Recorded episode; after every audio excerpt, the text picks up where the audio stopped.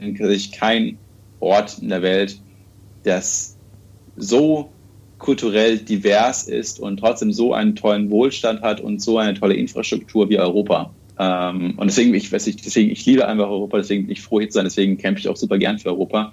Und äh, deswegen möchte ich halt eben auch, dass die Generation nach uns dass die genau die gleiche Möglichkeit haben, äh, sich in Europa so frei zu bewegen und ja, dass äh, Europa einfach weiterhin offen bleibt. Du hörst Inside Creative Minds. Ich bin Mara und das ist ein Podcast, in dem ich in jeder Folge mit einem anderen kreativen Kopf ein Gespräch führe. Es geht darum, was in einer schnelllebigen und digitalisierten Welt alles möglich ist. Meine Gäste haben diese Möglichkeiten nämlich erkannt und etwas Eigenes gestartet. Ein Projekt, ein besonderes Engagement oder ihr eigenes Unternehmen. Mein Ziel ist es, Ihnen die Fragen zu stellen, durch die Sie Ihre Erfahrungen aus der Insider-Perspektive teilen. Also, einen kurzen Einblick in einen kreativen Kopf gibt's hier bei Inside Creative Minds. Machst du dir viele Gedanken über Europapolitik? Woran merkst du, dass wir in Europa leben? In der Corona-Krise bekommt man etwas mehr mit von den Entscheidungen, die auf Europaebene getroffen werden. Die EU muss besonders in diesen Zeiten zusammenhalten und Länder, die heftig von der Krise betroffen sind, die finanzielle Unterstützung geben, die sie brauchen, damit ihre Wirtschaft nicht zusammenbricht. Europäische Solidarität hat einen neuen Stellenwert bekommen und die Politik ist herausgefordert, das weitere Vorgehen möglichst verlustfrei zu steuern. Ein gemeinschaftliches und verantwortungsvolles Europa, in welchem eben diese Solidarität nicht nur in Zeiten von Corona an erster Stelle steht, das ist die Vision der Partei Volt. Volt, also Energie, Spannung oder Strom, das geht schon mal in die richtige Richtung. Volt ist nämlich wirklich energiegeladen und motiviert, Europa zu reformieren. Dafür hat die Partei in allen Staaten der Europäischen Union Mitglieder, die alle das Ziel verfolgen, die EU demokratischer zu machen und in diesem Zusammenhang das Europäische Parlament zu stärken. Was es damit genau auf sich hat, das hat mir Moritz erklärt. Moritz ist der Vorsitzende von Volt in Stuttgart. Sich als Partei nicht vorrangig auf das nationale Geschehen zu fokussieren, sondern sich wirklich länderübergreifend zu engagieren, ist ein Ansatz, den andere Parteien nicht verfolgen. Warum es aber so wichtig ist, an Europa zu denken, hat mir Moritz in unserem Gespräch erzählt. Das Spannende ist, dass seine Erfahrungen während seines Aufenthaltes in Singapur und seine Reise durch China und Russland ihn dazu motiviert haben, sich auf europäischer Ebene zu engagieren. Was genau er dort für prägende Erlebnisse hatte, das berichtet er auch in dieser Folge.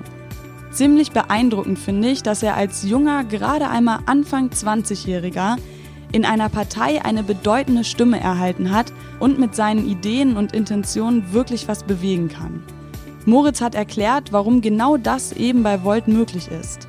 Was wir außerdem besprochen haben, ist, wie sich die Volt-Mitglieder, die aus 27 verschiedenen Ländern stammen, auf gemeinsame Ziele einigen und wie sich die internationale Zusammenarbeit innerhalb der Partei gestaltet. Also, du hörst jetzt die Insider-Perspektive eines jungen Europapolitikers, der richtig motiviert ist, über die deutschen Grenzen hinaus gemeinsam mit anderen Ländern etwas zu verändern und dem die Vielfalt und die Möglichkeiten, die wir auf unserem Kontinent haben, am Herzen liegt. Viel Spaß!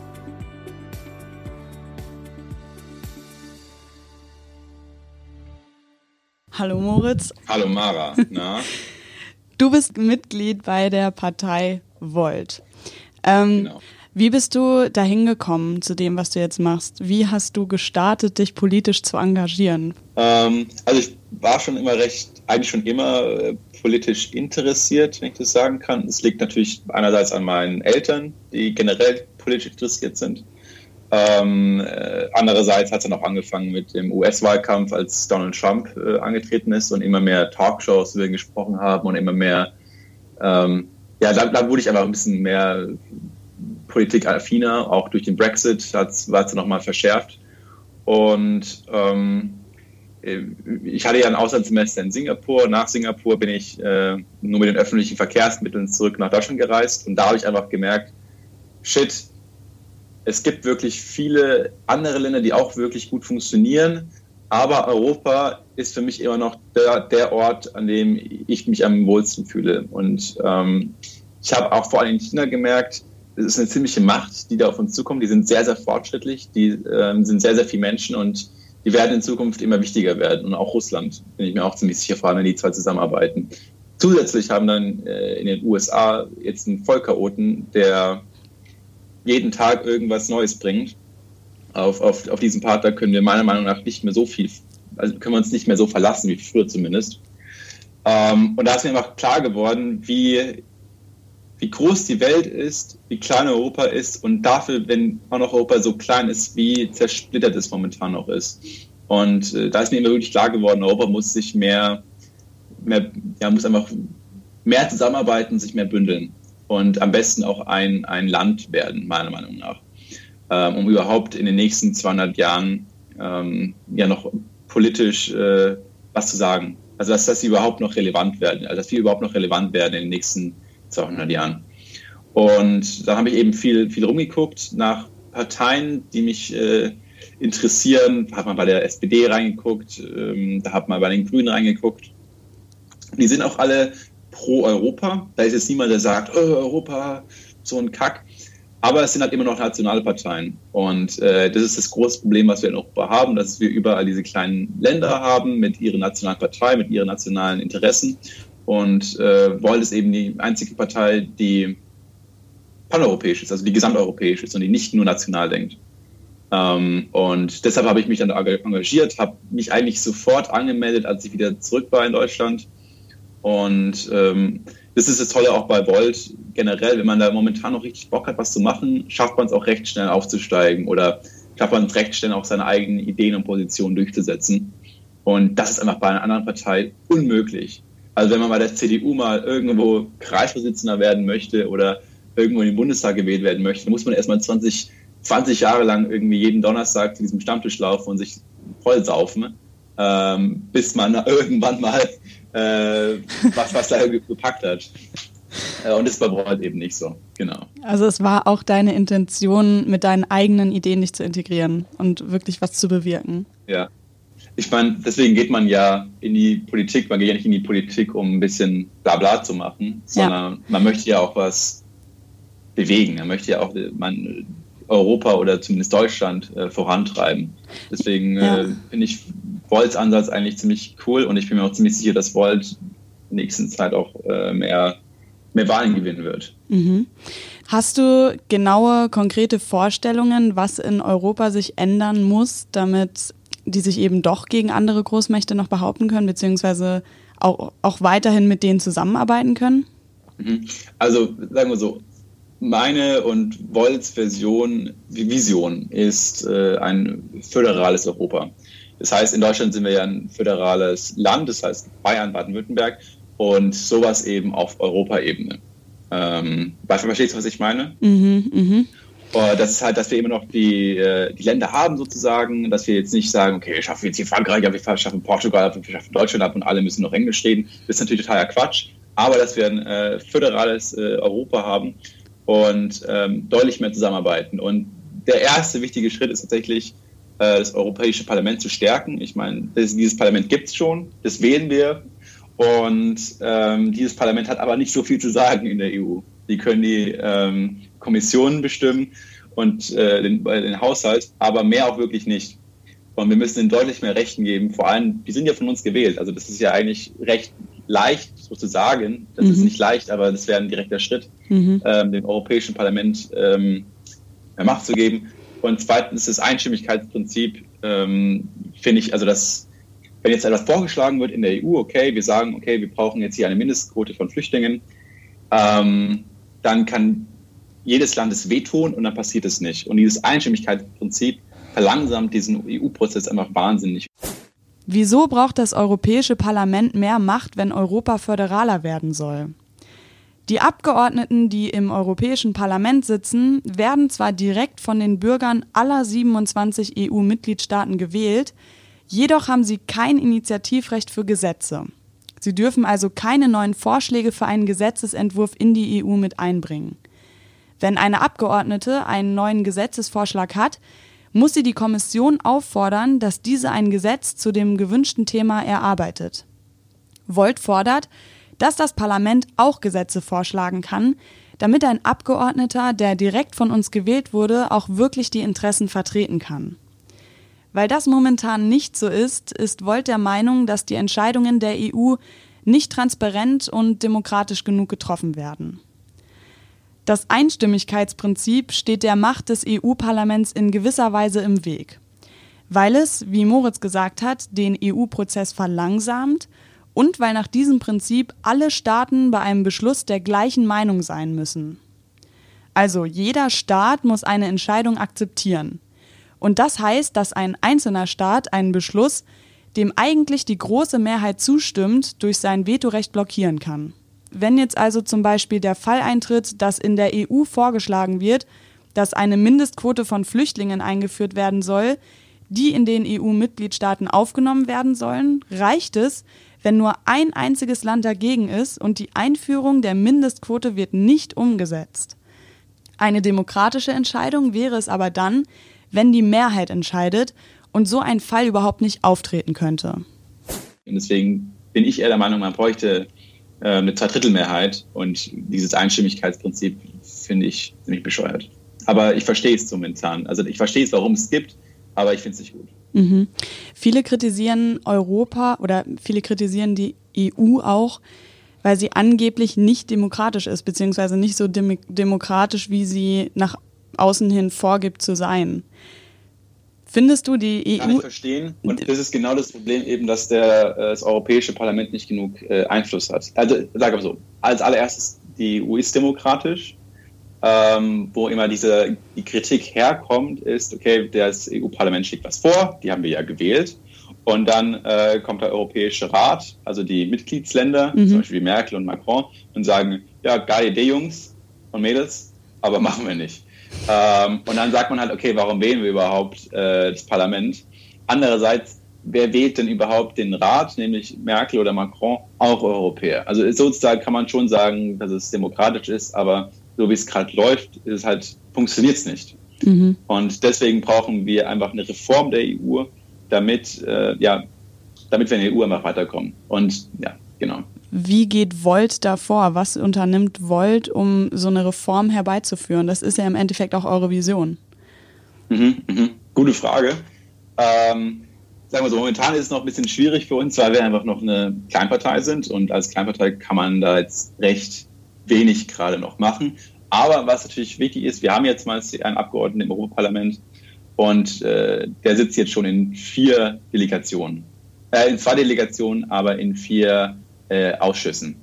Und ähm, was genau bedeutet das, wenn er in vier Ausschüssen sitzt? Also, also vom Einfluss her, kannst du das von der äh, Einflussgröße einordnen?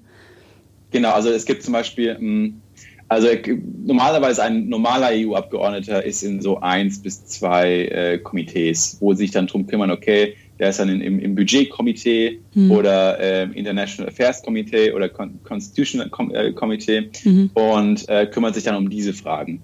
Und äh, der Volt-Abgeordnete Damien Böselager ist eben in vier, was schon ziemlich krass ist, weil er macht dann sozusagen die Arbeit von zwei Abgeordneten gleichzeitig. Das will er aber auch machen, weil er möchte natürlich dann auch so viel wie möglich aus seinem Mandat rausholen. Ähm, wie wollen wir jetzt tatsächlich äh, die EU reformieren? Äh, dafür wollen wir natürlich dann erstmal genug Wahlen gewinnen, um innerhalb des EU-Parlaments eine eigene Gruppe zu gründen. Momentan ist ja das EU-Parlament in verschiedene Gruppen eingeteilt. Das sind allerdings keine EU, das sind keine paneuropäischen äh, Parteien, sondern Parteien, die vertreten ungefähr die gleiche Meinung und deswegen gruppieren die sich und äh, sind dann eben in diesen verschiedenen Gruppen. Und Volt möchte eben eine eigene Gruppe sein, da haben wir einfach viel mehr Spielraum dadurch äh, und können dann eben die ganzen äh, EU-Forderungen viel mehr durchsetzen. Aber was auch wichtig ist, man kann nicht alles nur aus der EU heraus bewirken. Man muss auch in nationalen Parlamente gehen, zum Beispiel in den Bundestag oder in den Landtag oder in Stadträte, um auch dort europäische Interessen voranzutreiben. Und mhm. nur so funktioniert das überhaupt. Und deswegen braucht es eben eine paneuropäische Partei, die die gleiche Version hat. Mhm. Vision. Warum sage ich eigentlich immer Version? Geht es, ähm, du hast gerade gesagt, dass ihr mehr rausholen wollt quasi, heißt das, oder dass ihr, dass ihr mehr Spielraum habt. Heißt das, ihr habt mehr Spielraum, weil ihr auch aus allen, also habt ihr aus allen Mitgliedstaaten ähm, Mitglieder? Ja. Okay. Ja. Also wir sind noch nicht überall als Partei registriert. Das ist ein bisschen schwierig. Zum Beispiel in Frankreich haben wir jetzt schon einige, schon recht viele Mitglieder. Mhm. Äh, dort ist es aber extrem schwierig, äh, eine Partei zu gründen. Man braucht da wirklich sehr, sehr viel Geld und das hat Volt einfach nicht. Und wie ist die, wie genau sieht die Zusammenarbeit mit anderen Ländern aus? Also mit, mit anderen mhm. Parteiteilen? Mit Genau, mit anderen Volt-Ländern. Okay. Wie, wie sieht die Zusammenarbeit genau aus? Also ihr müsst ja miteinander kommunizieren und euch über gemeinsame mhm. Visionen ab, ähm, abstimmen. Wie mhm. macht ihr das? Wie sieht die Kommunikation aus und wie, wie laufen da quasi Verfahren ab? Okay, es kann, kann natürlich sein, also es, ist, so ist es nicht, aber ich, ich mache mal ein Szenario, äh, was schlecht wäre, wenn jetzt zum Beispiel sich Volt Portugal gründet, weil sie auch pro-europäisch sind, aber es sind eigentlich total die Vollidioten und äh, Nazis, sagen wir mal so. Aber die wollen halt so stark ist, stärker als Europa und nennen sich natürlich auch Volt. Mhm. Ähm, die dürfen bei uns dann sozusagen nicht mitmachen, weil deren Wahlprogramm muss dem Mapping of Policies, also das ist so unser übergeordnetes Wahlprogramm, entsprechen. Also die können jetzt ja nicht zum Beispiel sagen, okay, ähm, äh, wir nehmen jetzt gar keine Flüchtlinge mehr auf, weil es steht eben im Mapping of Policies, das ist ein Kriterium, was alle einzuhalten haben. Die Wahlprogramme müssen natürlich auch immer leicht differenziert sein für jedes Land. Jetzt, wenn es jetzt zum Beispiel in, in äh, Baden-Württemberg reden wir über Feinstaub in Stuttgart, dass das jemand ähm, auf dem Land irgendwo in Spanien, dass es da nicht äh, im Wahlprogramm steht, dass in Stuttgart ähm, der Feinstaub zu schlimm ist, ist klar. Die großen Visionen, die müssen immer identisch sein und das ist eben das Wichtige. Wie mhm. kommunizieren wir jetzt äh, gemeinsam? Gibt es so zwei, zwei, zwei wichtige Sachen. Ähm, erstens, wir sind eine sehr, sehr digitale Partei. Also wir reden sehr, sehr viel äh, über Workplace. Das ist so ein Tool von Facebook. Da wechseln wir aber auch gerade, ähm, weil wir wollen natürlich nicht äh, alle Informationen auf, auf Facebook dann äh, mhm. verbreiten, die wir hier in unserer europäischen Partei haben. Mhm. Ähm, aber momentan nutzen wir dieses Tool und äh, da gibt es dann, das ist eben wie Facebook, da gibt es verschiedene, ähm, verschiedene Gruppen, da gibt es zum Beispiel EU-Reform-Gruppe oder es gibt ähm, Volt Stuttgart-Gruppe oder es gibt äh, Volt Milan-Gruppe und dann gibt es Volt Italien-Gruppe und ähm, zum Beispiel heute Abend haben wir einen recht langen Call mit ähm, Gott, wie heißt nochmal, mit, mit Volt Berlin, äh, Volt Bologna, also in Italien, und Volt Barcelona. Mhm. Und mit dem sind wir sozusagen im Skype-Call und reden gerade über, über, über Corona und wie wir untereinander uns helfen können. Mhm. Und äh, vor allem so passiert das gerade. Zweitens, wir haben mindestens einmal im Jahr, der wurde jetzt halt durch Corona verschoben, eine General Assembly. Das ist wie ein Parteitag, nur eben europäischer. Der hätte jetzt eigentlich in Lissabon bald stattfinden müssen.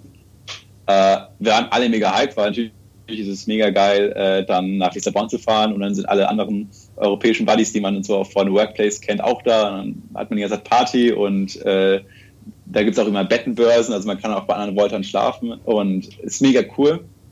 Ähm, und äh, da werden dann auch eben die großen Volt-Themen auch an diesem General Assembly, bei diesem europäischen Parteitag sozusagen besprochen.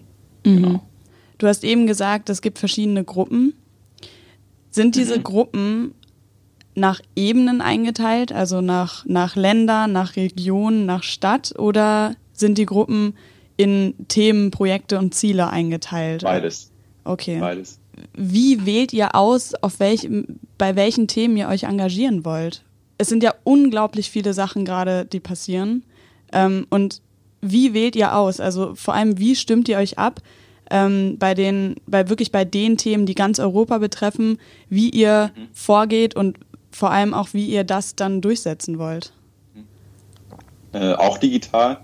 Äh, erst gibt es dann so einen Aufruf, zum Beispiel sagen, okay, hey, äh, ab jetzt könnt ihr Themen ein, einreichen, wo ihr als Individuum oder ihr als Stadt sagt, das sind wichtige Themen. Mhm. Sei es jetzt europäische Themen oder dann auch nationale Themen. Bei der Themenfindung für die Bundestagswahl ja. ähm, haben wir dann in von Volt Stuttgart haben wir, glaube ich, 30 Themen eingereicht. Oder haben wir gesammelt und fünf Themen haben wir dann eingereicht. Und äh, das macht dann ganz Volt Deutschland sozusagen für die Bundestagswahl. Aber es geht natürlich auf der europäischen Ebene auch.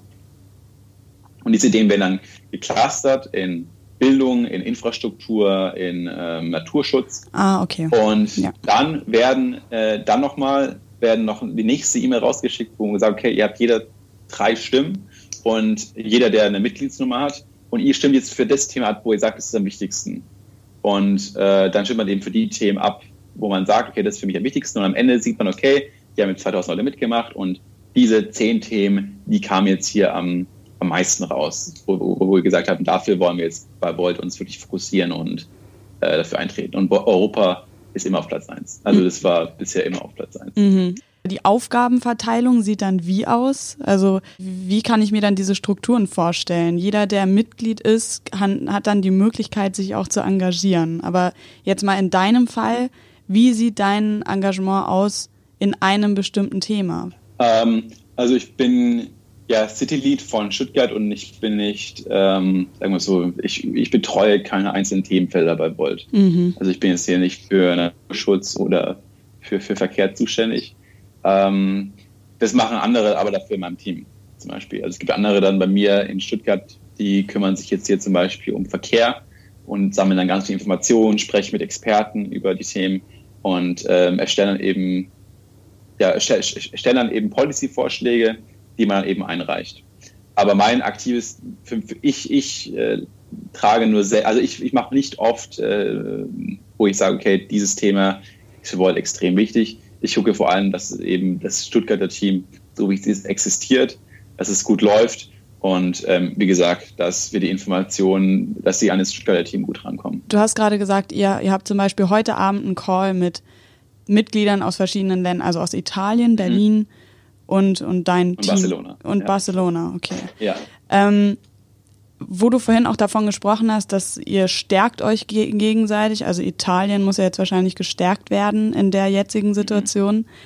Wie sieht da auch die Kommunikation aus? Also ihr sagt, sagt ein Land, hey, wir brauchen eure Hilfe, setzt euch mal dafür ein, dass wir Hilfe mhm. bekommen ähm, und, und versucht in eurem Land was dafür zu bewegen. Ähm, und dann wird darüber abgestimmt oder also wie stärkt ihr euch gegenseitig in den aus den verschiedenen Ländern innerhalb der Partei? Ähm, also zwei, da gibt es zwei Sachen. Erstens gibt es das Best Practice, da arbeitet Volt sehr viel mit. Wenn jetzt zum Beispiel mh, hm, ein neues Format für Präsentationen getestet wird, wie man jetzt gute Themenfindungen äh, gestaltet. Äh, wenn wir das jetzt, also zum Beispiel in, in, Stuttgart haben wir ein neues, neues Format eingeführt, das heißt Policy Zoom.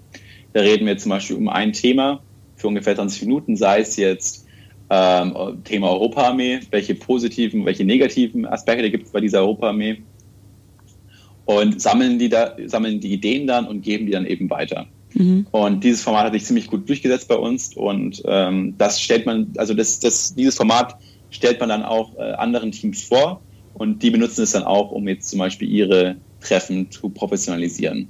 Mhm. Ähm, so, so, oder die sagen, okay, wir haben jetzt neue Mitglieder durch diese Flyer-Aktion gekriegt oder durch diese Social-Media-Kampagnen äh, oder durch diesen Meme-Kanal.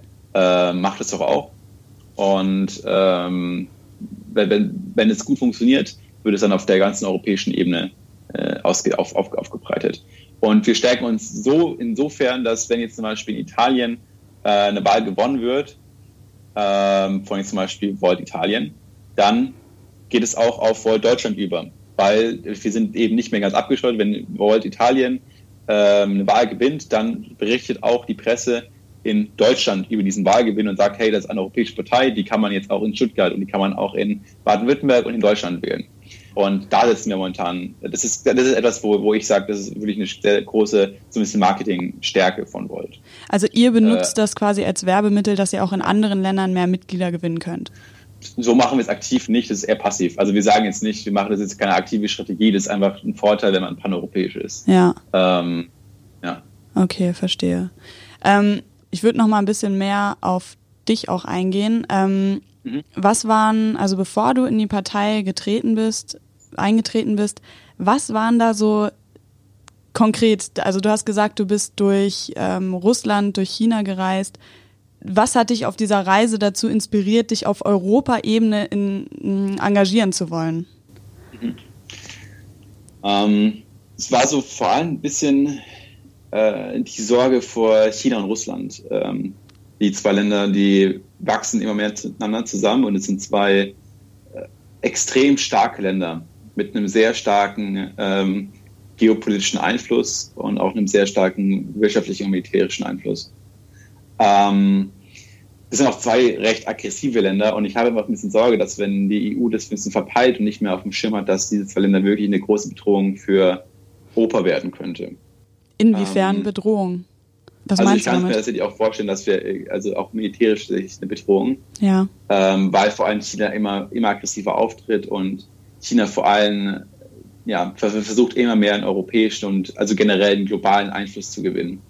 Und China ist eine Diktatur und ähm, ich, ich, so sehr ich auch die, die Menschen in China mochte, ich mochte es in China generell nicht so. Einfach weil es ein sehr unfreiheitlicher Staat ist, mit überall Überwachung.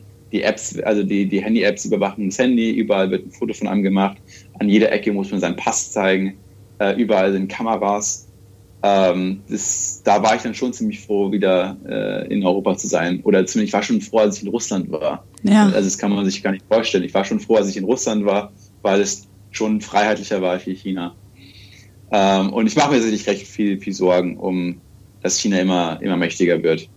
Ähm, ja, und das war halt so ein bisschen die, das Engagement, wo ich gesagt habe, okay, China ist uns auch in vielen, vielen Teilen voraus, vor, vor allem wenn es um Technologisierung geht.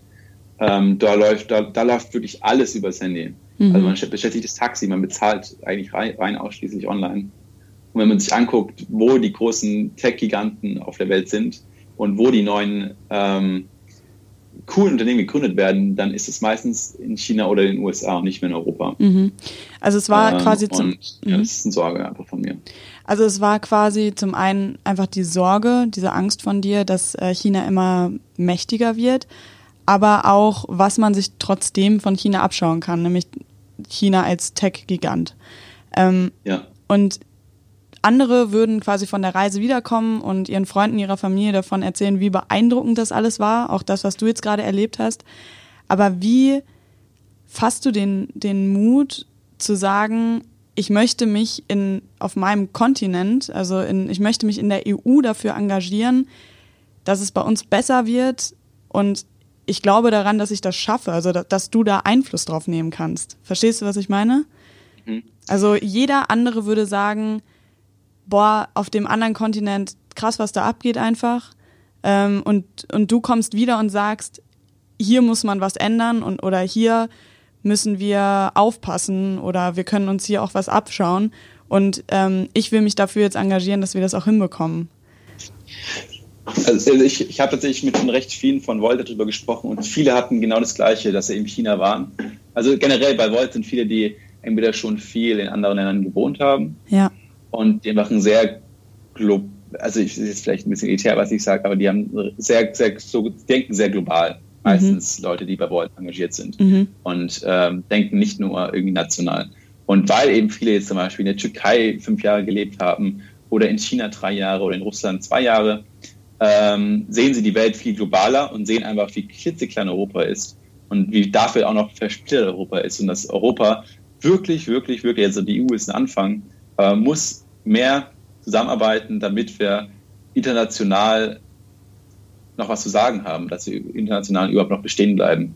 Weil es wird einfach bleiben, die USA wird stark bleiben, das ist einfach Fakt. China wird auch immer größer werden. Frage ist halt nur, wird es schafft es die EU mitzuhalten? Also würdest du noch China und ähm, die USA geben, die zwei äh, Weltmächte sind, oder wird es die EU auch schaffen? Mhm. Ähm, und auch so, ich glaube, das ist bei jedem in der Politik so, oder ich hoffe zumindest bei jedem in der Politik so. Ähm, ich bin extrem froh und dankbar, dass ich in Deutschland bzw. in Europa geboren bin. Mhm. Ähm, und ich würde gerne einfach dafür was machen, dass dann auch die Generation nach mir genauso dankbar ist. Und wenn es gut läuft, dass es denen noch besser geht, wie es, wie es, wie es uns jetzt geht. Was hieße genau. denn? Und deswegen geht man in, in die Politik, meiner Meinung nach. Ja, was hieße für dich, dass es der nachfolgenden Generation besser geht als uns? Da gibt es natürlich ganz, ganz viel äh, Beispiele, dass es jetzt zum Beispiel, also ich, ich würde mir total, total wünschen, dass wenn ich jetzt meine Tochter habe, dass äh, sie nicht durch äh, Sexismus äh, benachteiligt wird mhm. ähm, und dass sie genau die gleichen Chancen hat, wie wenn ich jetzt zum Beispiel einen Sohn habe. Ähm, das ist super wichtig, dass es gute Jobsmöglichkeiten gibt, dass, es, dass man sich selbst gut entwickeln kann, ähm, dass Bewegungsfreiheit äh, in Europa bestehen bleibt. Das, äh, also ich, das finde ich einfach total geil, muss ich sagen. Also ich liebe einfach Europa. ich kenne kein, also ich treffe jetzt gerade ein bisschen ab, aber ich kenne tatsächlich keinen Ort in der Welt, das so kulturell divers ist und trotzdem so einen tollen Wohlstand hat und so eine tolle Infrastruktur wie Europa. Mhm. Ähm, und deswegen, ich weiß nicht, deswegen, ich liebe einfach Europa, deswegen bin ich froh hier zu sein, deswegen kämpfe ich auch super gern für Europa. Und äh, deswegen möchte ich halt eben auch, dass die Generation nach uns dass die genau die gleiche Möglichkeit haben, äh, sich in Europa so frei zu bewegen und ja, dass äh, Europa einfach weiterhin offen bleibt. Wer sind denn die größten Europa-Gegner, die wirklich eine Gefahr sind für die EU? Also natürlich die vom, Ausland. Da würde ich tatsächlich sagen, dass Russland noch die größte Gefahr bietet, weil die einfach sehr viel ähm, Missinformationen äh, verbreitet auf sozialen Netzwerken und auch wirklich aktiv dafür arbeitet, dass, die, dass es die EU spaltet, mhm. indem sie eben nationalistische Parteien, sei es Marie Le Pen, sei es, ähm, sei es Lega in Italien oder die AfD in Deutschland, äh, unterstützt, sei es durch die Trollarmee auf Twitter oder tatsächlich auch finanziell. Mhm. Und ähm, für mich ist natürlich für, für die EU Nationalisten äh, das größte Dorn im Auge, weil Nationalisten per se immer nur auf ihr eigenes Land schauen. Also dieses America First oder äh, Großbritannien raus aus der EU. Es ist immer nur, wir sind die geilsten und wir müssen, wir sind so geil, wir können eigentlich gar nicht mit anderen zusammenarbeiten und ähm, Deswegen müssen wir jetzt nur noch hier auf, auf, auf Deutschland gucken oder nur noch auf Italien. Dass es dann allen Ländern natürlich schadet, wenn man sich zurück auf Nationalstaaten begibt, ähm, sagen eigentlich alle Ökonomen, aber irgendwie wird es dann nicht, nicht, nicht so oft äh, drauf gehört. Ist es nicht auch eine Gefahr, dass wenn es immer mehr starke, äh, immer weniger starke Länder in der EU gibt und immer weniger schwache, dass die Starken dann irgendwann sagen, nö, wir haben jetzt keine Lust mehr, innerhalb der EU für die äh, Schwachen gerade zu stehen, weil das Ziel von der EU ist ja wahrscheinlich auch, dass die einzelnen Mitgliedstaaten sich so wenig wie möglich verschulden. Ähm, mhm. Was ist, wenn diese Schere immer weiter auseinanderdriftet zwischen starken und schwachen Ländern, obwohl ja, ja, ja was ist der Worst Case, sage ich mal, wenn sich das so weiterentwickelt? Ich meine, Corona trägt also auf jeden Fall auch dazu bei. Tatsächlich, wenn jetzt äh, Italien äh, die Corona-Krise äh, finanziell überhaupt nicht übersteht und in eine tiefe wirtschaftliche Krise rutscht, was momentan danach aussieht, wenn die EU nicht einspringt, ähm, dann wird die dritte, drittgrößte äh, Wirtschaft in der EU kaputt gehen. Mhm. Und dann haben wir in Deutschland auch ein riesiges Problem. Deswegen, wir helfen uns selbst, wenn wir jetzt den Italienern helfen. Äh, deswegen ist EU auch, also deswegen ist, ist, ist Volt auch total für die, die Eurobonds. Klar ist es blöd für Deutschland, jetzt auch extra ähm, für Schulden äh, so gerade zu stehen. Aber es würde uns, wir würden uns selbst ins Bein schießen, wenn wir jetzt hier große äh, Volkswirtschaften ähm, mit Zähnen im Auge in den Ruin treiben. Volt an sich hat ja hat vier Themengebiete, habe ich gelesen. Klima, Migration, Steuergerechtigkeit und künstliche Intelligenz. Also das habe ich jetzt halt auf der Internetseite gefunden. Künstliche mhm. Intelligenz scheint ja für euch auch wichtig zu sein. Kannst du, könntest du dazu was sagen? Ja. Das ist halt auch so ein bisschen, dass wir versuchen, EU ins äh, 21. Jahrhundert zu bringen.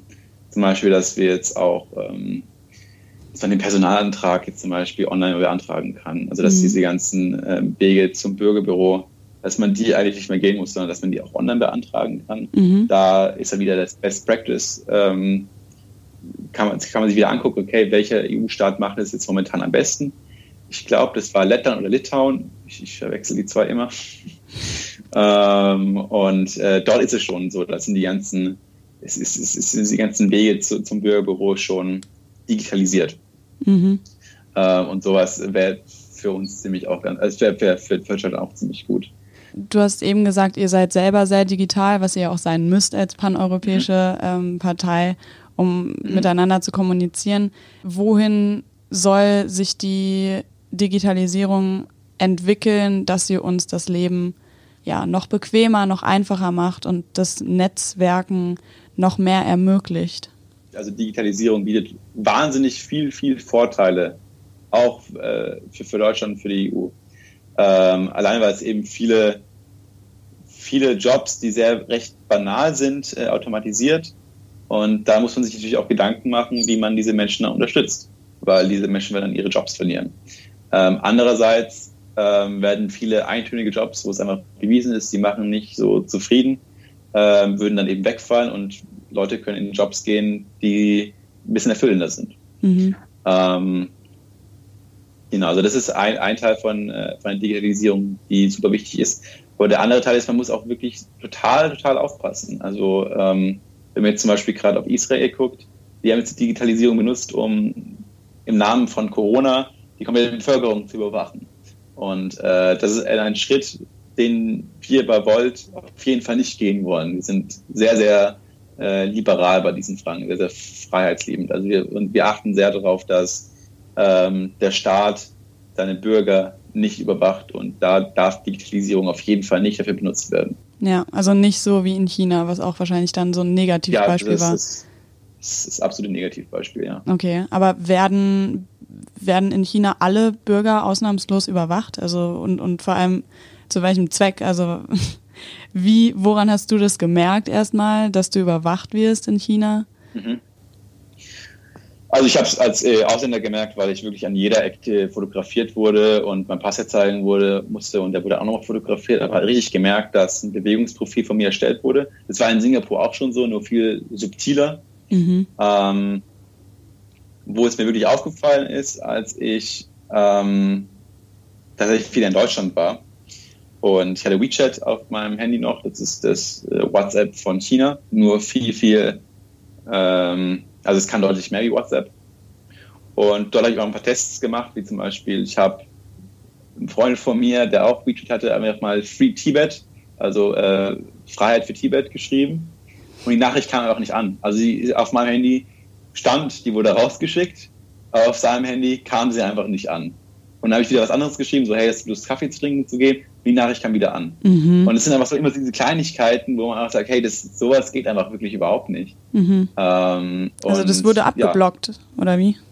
Ja, ja, Fun Fact. Also ich meine, ähm, ich weiß nicht mal, die, die, die, Vereinten Nationen haben mal so eine Skala gemacht, wie, wie, wie groß die Datenkrake von sozialen Netzwerken ist und wie, ähm, wie sehr sie auf die Privatsphäre achten. Hat auf einer Skala von 0 bis grottig schlecht, also nicht existent, mhm. bis eins, wie was irgendwie Thurima ist, was sehr, sehr auf Privatsphäre und Datenschutz achtet. Jetzt hat Facebook viele Kritik bekommen, dass sie eben sehr viel Daten sammeln. Aber rat mal, wo die ungefähr sind. 50. 50. Also ich kann, ich habe es auch nicht mehr genau im Kopf, aber es war zwischen 70 und 80, also schon recht weit oben. Okay, krass. Aber ja. rat mal, äh, wie hoch WeChat ist. Ähm, also eigentlich müsste es ja hoch sein. Aber wenn du schon so fragst, denke ich mal 20? Null. Das ist e echt, ein jetzt? Punkt. Das ist richtig krass, ja. Gibt es da keine, ähm, keine höhere Institution, die, die sowas überwacht? Das kann doch nicht sein, dass das legal ist. Ja, ich meine, niemand traut sich da China was zu sagen. Wer soll es ihnen sagen, außer den USA?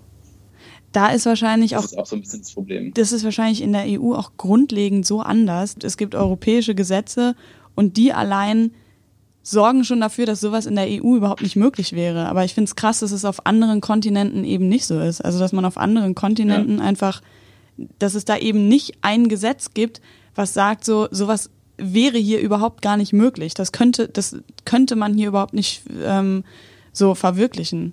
Weißt du? Ja. Und sowas, das kommt uns so abstrakt vor, was da passiert. Also es kommt zu uns total surreal vor einfach. Aus Moritz Perspektive zu erfahren, wie es sich anfühlt, in so einem Überwachungsstaat zu leben, hat mich nochmal aufmerksamer auf das Thema gemacht. In China gibt es insgesamt 600 Millionen Überwachungskameras. Und in den Großstädten Chinas werden 1000 Einwohner von etwa 100 Kameras überwacht. Im Vergleich dazu sind es in Berlin gerade einmal vier Kameras auf 1000 Einwohner. Seit dem 1. Dezember 2019 muss jeder chinesische Bürger, der eine neue Mobilfunknummer registriert, einen Scan des eigenen Gesichts machen. Die Regierung rechtfertigt das damit, dass diese sogenannten biometrischen Daten die Bürger im Netz schützen sollen und verspricht in diesem Zusammenhang mehr Sicherheit und eine effektive Bekämpfung gegen Verbrechen und Gewalt. Jedoch warnen Kritiker dieses Systems auch davor, dass nicht ganz klar ist, was die Behörden mit diesen Daten machen werden. Also ich hatte auch wirklich in China den größten äh, Kulturschock, den ich je hatte. Mhm. Ähm, ja. Ging also das, das war echt krass. Ging das anderen Menschen, die mit dir unterwegs waren oder generell anderen Ausländern in China auch so, dass die so geschockt waren oder wie haben die darauf reagiert? Ich habe generell tatsächlich nicht so viele Ausländer in China äh, kennengelernt. Ich habe äh, tatsächlich nur, also aus, aus Europa äh, habe ich zwei Engländer getroffen und eine Österreicherin. Und die haben dort studiert, aber die waren keine Touristen. Mhm. Ähm, generell habe ich, äh, gut, in Shanghai war es dann schon ein bisschen anders, waren ein paar mehr. Aber außerhalb von Shanghai und äh, äh Peking gibt's, also habe ich kein, kaum Touristen gesehen. Und es war in Russland wieder komplett anders. Es war vor allem in Südostasien komplett anders. Ähm, aber China waren es einfach nicht so viele, weil China ist einfach es ist wie ein anderes Universum, auch wenn man dort reist. Es ist richtig kompliziert. Ähm, ja.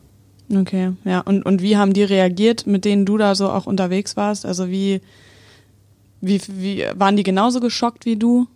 Mm, die haben ja dort studiert ähm, und die haben sich so angepasst sozusagen. Aber die haben schon gesagt, es ist hier komplett anders. Mhm. Ähm, also auch eine komplett andere Mentalität. Okay, ja. Die Leute sind auch mega nett. Also die Chinesen an sich sind super, super nett. Ähm, muss man auch wirklich sagen. Es sind natürlich ganz andere, ähm, andere Werte will ich nicht mal sagen, aber sie, haben, sie, sie gehen anders mit dem Leben um. Ähm, aber der chinesische Staat ist einfach, oder das chinesische System ist einfach so grundlegend anders wie das europäische, äh, dass das, das war das Krasse, was ich gemerkt habe. Das ist einfach wirklich ein Polizeistaat. Also es ist nicht ungewöhnlich, dass man äh, durch eine Straße läuft, auf einmal sind da 30 Polizisten, die da einfach mit einer Knarre stehen, einfach nur, weil sie Präsenz zeigen und sagen, hey, mach hier keinen Kack. Okay. Ähm, ja. Okay, verstehe. Kann man, kann man mit Chinesen darüber sprechen? Also hm, schwierig, weil die, also viele können nicht so gut Englisch. Okay, aber ähm, glaubst du, sie hab, würden da... Mit einem Chinesen konnte ich sprechen, weil der aus Hongkong kam ähm, und in der Niederlande studiert und der hat auch sehr kritisiert. Also hat ihn ziemlich, ziemlich genervt. Ähm, aber mit Chinesen an sich sprechen ist ziemlich schwierig, weil ich erstens Chinesisch ist eine wahnsinnig schwierige Sprache, ähm, komplett anders zu, zu, zur Deutschen oder ja, zur Englischen. Und ähm, ja, das, dementsprechend ist es auch für Chinesen recht schwer, mhm. äh, Englisch zu lernen. Nee, ich, ich meine eher, ob Chinesen sich darüber bewusst sind, was bei denen abgeht. Also auch im, im Gegensatz zu Europa. Ich glaube nicht. Okay. Das machen die jetzt ziemlich cool. Also die, also ich, man kann ja, also ich konnte dann von unserer Hochschule aus, ähm, konnte ich dann wenigstens aufs deutsche Netz zugreifen, weil da eben VPN-Server bei unserer Hochschule damals war. Mhm. Äh, Hochschule. Und aber wenn, man, wenn, wenn ich es nicht gehabt hätte, wäre ich auf viele Seiten nicht gekommen. Und wenn man dort eben bei Baidu oder bei WeChat nach aktuellen Ergebnissen, äh, nach, nach, also da war, damals waren zum Beispiel die Hongkong-Proteste sehr groß.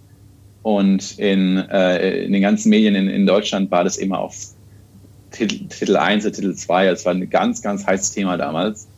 Und genau in der Zeit war ich in China und man hat nichts gemerkt. Und wenn man was gemerkt hat, dann waren es immer nur die Terroristen in Hongkong, die wieder hier Unfug betreiben.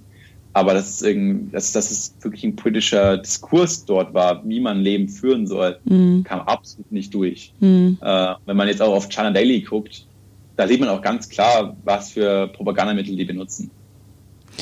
Also du meinst, die Menschen trauen sich gar nicht, äh, auch darüber zu sprechen oder öffentlich Kritik zu äußern? Ich glaube, viele, ja, ich glaube, viele merken es erst äh, nicht mal wirklich, dass es in anderen Ländern gravierend anders ist, würde mhm. ich jetzt mal so behaupten. Ähm, und viele wissen auch einfach, dass wenn sie was schreiben, dass dann die Polizei nach ein paar Tagen vor der Tür steht ähm, oder dass man zumindest, also es ist auch viel, viel subtil. Also man, vielleicht denkt man sich so, hey, ich schreibe jetzt hier was auf, auf WeChat, irgendwas systemkritisches und man weiß aber nicht, ob man jetzt auf irgendeiner Datenbank ist und deshalb man in drei Monaten vielleicht keinen Job bekommt. Mm, okay, verstehe. Und wahrscheinlich war dann die Erleichterung umso größer, als du dann wieder in Europa warst, oder? Wahnsinn, ja. Ja, ja. ja. Ähm, wie wie ist es für dich gewesen, auch dann speziell wieder nach Deutschland zu kommen? Also was schätzt du so an Deutschland an sich? Ähm, also was ich an Deutschland wirklich, wirklich sehr, also gut, ich meine, ich war extrem froh, wieder Deutsch zu sprechen einfach. ähm, war auch echt cool dann, als ich in Berlin angekommen bin, einfach in den Bäcker reinzulaufen und sich eine Brezel und einen Apfelsaft zu kaufen. Das gibt es halt sonst nirgends eigentlich.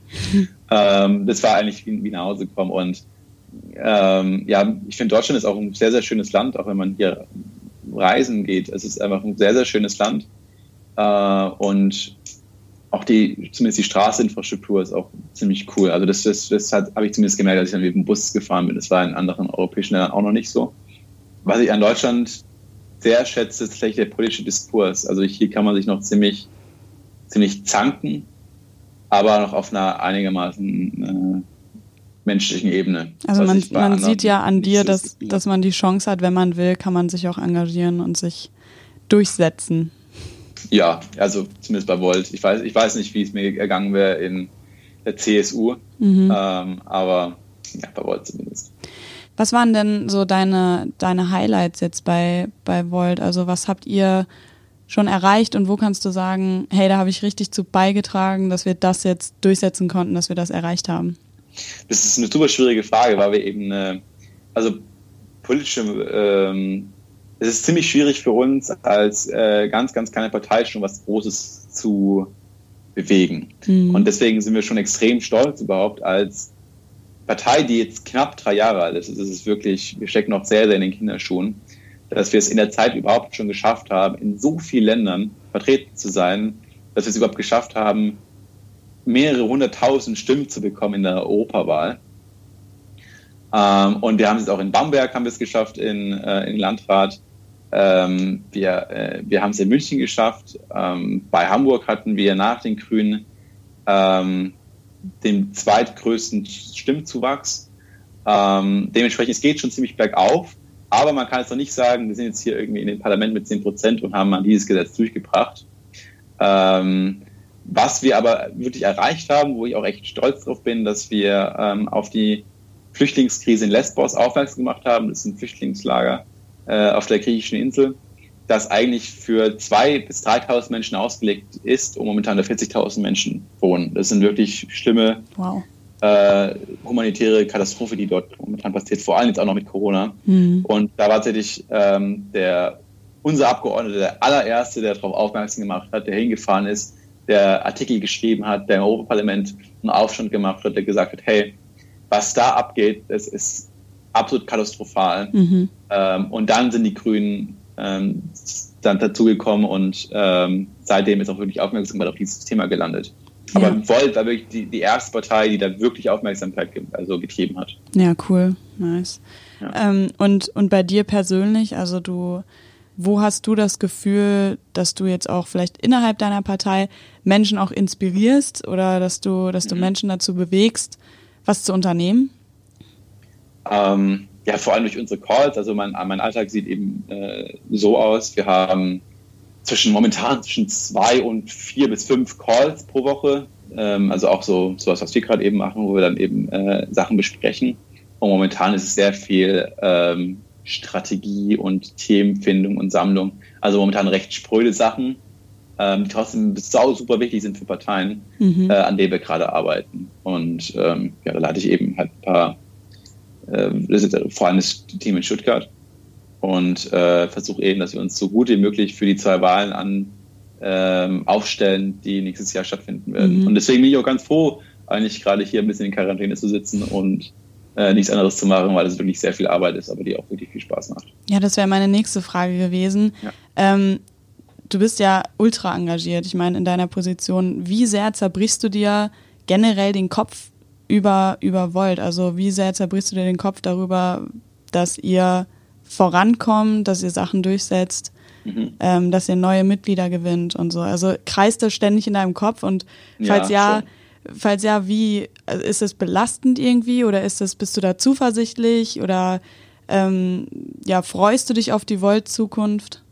Ähm, ich, also ich finde es tatsächlich schon ein bisschen äh, belastend, wenn man immer denkt, oh, jetzt irgendwie diesen Monat kam irgendwie nur ein neues Mitglied dazu bei mir im Team und dafür sind aber jetzt zwei wieder abgesprungen. Mhm. Äh, ist momentan generell ein bisschen schwierig, weil wir zumindest in Stuttgart gar keine Wahlen haben und die meisten Menschen kommen eben äh, vor und vor allem nach den Wahlen dann zu uns. Das haben wir vor allem bei der Europawahl ziemlich gemerkt. Ähm, aber sagen wir so, ich, ich kann mich nicht beschweren. Ähm, weil Stuttgart geht es immer noch ziemlich gut. Und da bin ich auch ziemlich stolz drauf.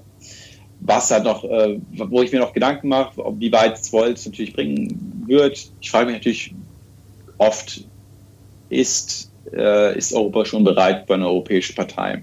Äh, und da habe ich noch keine Antwort drauf. Äh, das, das weiß ich nicht. Aber was, was eben Mut macht, dass wir bei immer mehr Wahlen immer mehr Punkte bekommen, dass wir immer mehr im, im, im politischen, äh, im politischen Spektrum wahrgenommen werden äh, und es macht mir ziemlich Mut und ich bin mir auch ähm, mit der Energie, die wir momentan bei Volt haben, bin ich mir auch ziemlich zuversichtlich, dass es auch weiterhin so gehen wird. Mhm. Und was, was würdest du dir wünschen für eine Zukunft von Volt in Stuttgart? Konkret, mhm. was die Ziele betrifft? Was, was, kann, was kann, könnte Volt in Stuttgart ändern? Oh, das ist eine ziemlich äh, gute Frage, weil genau daran arbeiten wir momentan. Ähm, am besten äh, fragst mich das nochmal kurz vor der Landtagswahl, dann kann ich dir da ein ganz ausführliches äh, Antwortgriff geben. Voll die Politiker-Antwort. okay.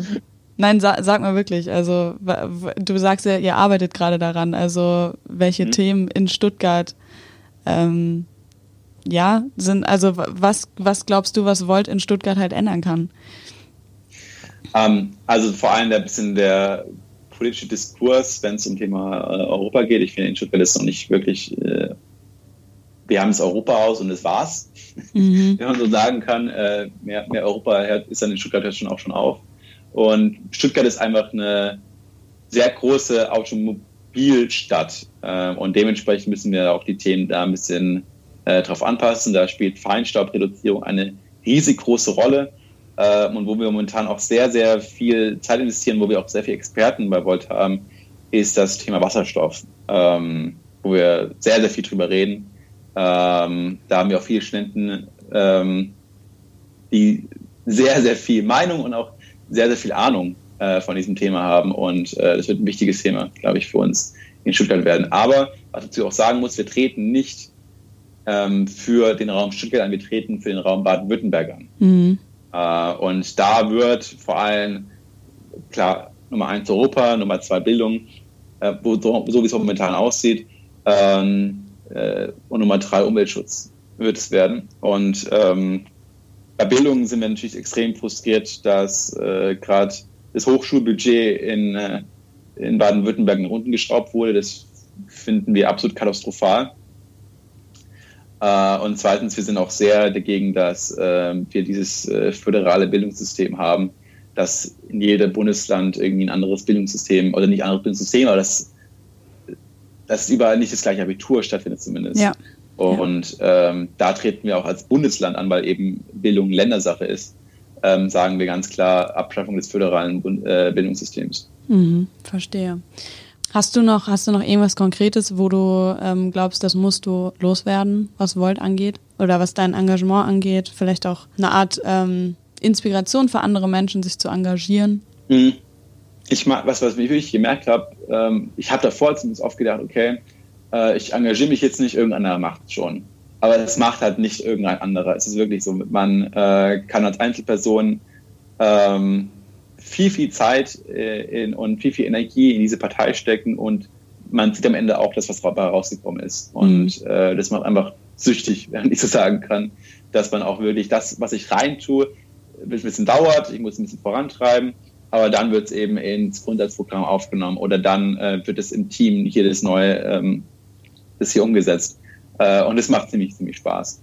Und als Einzelperson ähm, habe ich oft das Gefühl, es wird viel über Politik gemeckert, und viele sagen, ach, die Politiker machen hier alles blöd und ah, Politiker generell blöd. Ähm, dann engagiere dich, ganz ehrlich. Also ähm, meckern kann jeder, aber wirklich äh, was dran verändern, äh, das das ist wirklich anstrengend. Und äh, man kann gerne meckern, aber meiner Meinung nach erst, wenn man zumindest versucht hat, auch was dran zu verändern. Ja. Dankeschön, Moritz. Das war ein sehr cooles Gespräch. Und ähm, ja, ich wünsche dir weiterhin viel Erfolg, dir und deiner Partei. Dankeschön. Und danke, danke, danke. Dann bin ich mal gespannt, wer ähm, als nächstes bei dir in den Podcast kommt. ich bin ähm, auch gespannt, ja. ja. Das waren mal inspirierende Worte zum Schluss. Wenn einem was am Herzen liegt, was man gerne durchsetzen möchte, hat man hierzulande die Chance, am politischen Diskurs teilzunehmen und etwas zu bewegen. Ich denke, dass viele gar nicht wirklich wissen, welche europäischen Beschlüsse sich direkt auf unser alltägliches Leben auswirken. Doch weil es die EU gibt, können beispielsweise hohe Standards für den Klimaschutz gesetzt werden, die einzelne Staaten nicht setzen, da sie sonst dem Wettbewerb nicht standhalten könnten. Es ist leichter, wenn alle EU-Staaten mitmachen. Wenn wir uns im europäischen Ausland befinden, bucht sich unser Handy direkt im ausländischen Mobilfunknetz ein und wir können den deutschen Handytarif nutzen, ohne weitere Kosten. Wir können uns außerdem ohne Einschränkungen frei in Europa bewegen. Mit einem Erasmus-Stipendium nach Norwegen während des Studiums, zur Rente ins sonnige Spanien oder die Suche nach einem neuen Job in Tschechien. Das alles ist uns einfach so möglich. Und Moritz hat recht. Europa ist kulturell divers und die Gemeinschaft der EU fördert und erhält diese Vielfalt, die sich durch unterschiedliche Kulturen, landschaftliche Besonderheiten und künstlerische Ausdrucksformen auszeichnet. Und dafür lohnt es sich zu engagieren und vor allem in Parteien wie Volt, die genau das an Europa schätzen, zu unterstützen. Moritz geht mit einem guten Beispiel voran und zeigt, dass Politik auf dieser Ebene richtig Spaß machen kann und dass er gleichzeitig etwas in Bewegung setzt, was sich nachhaltig auf unser Leben in Europa auswirkt.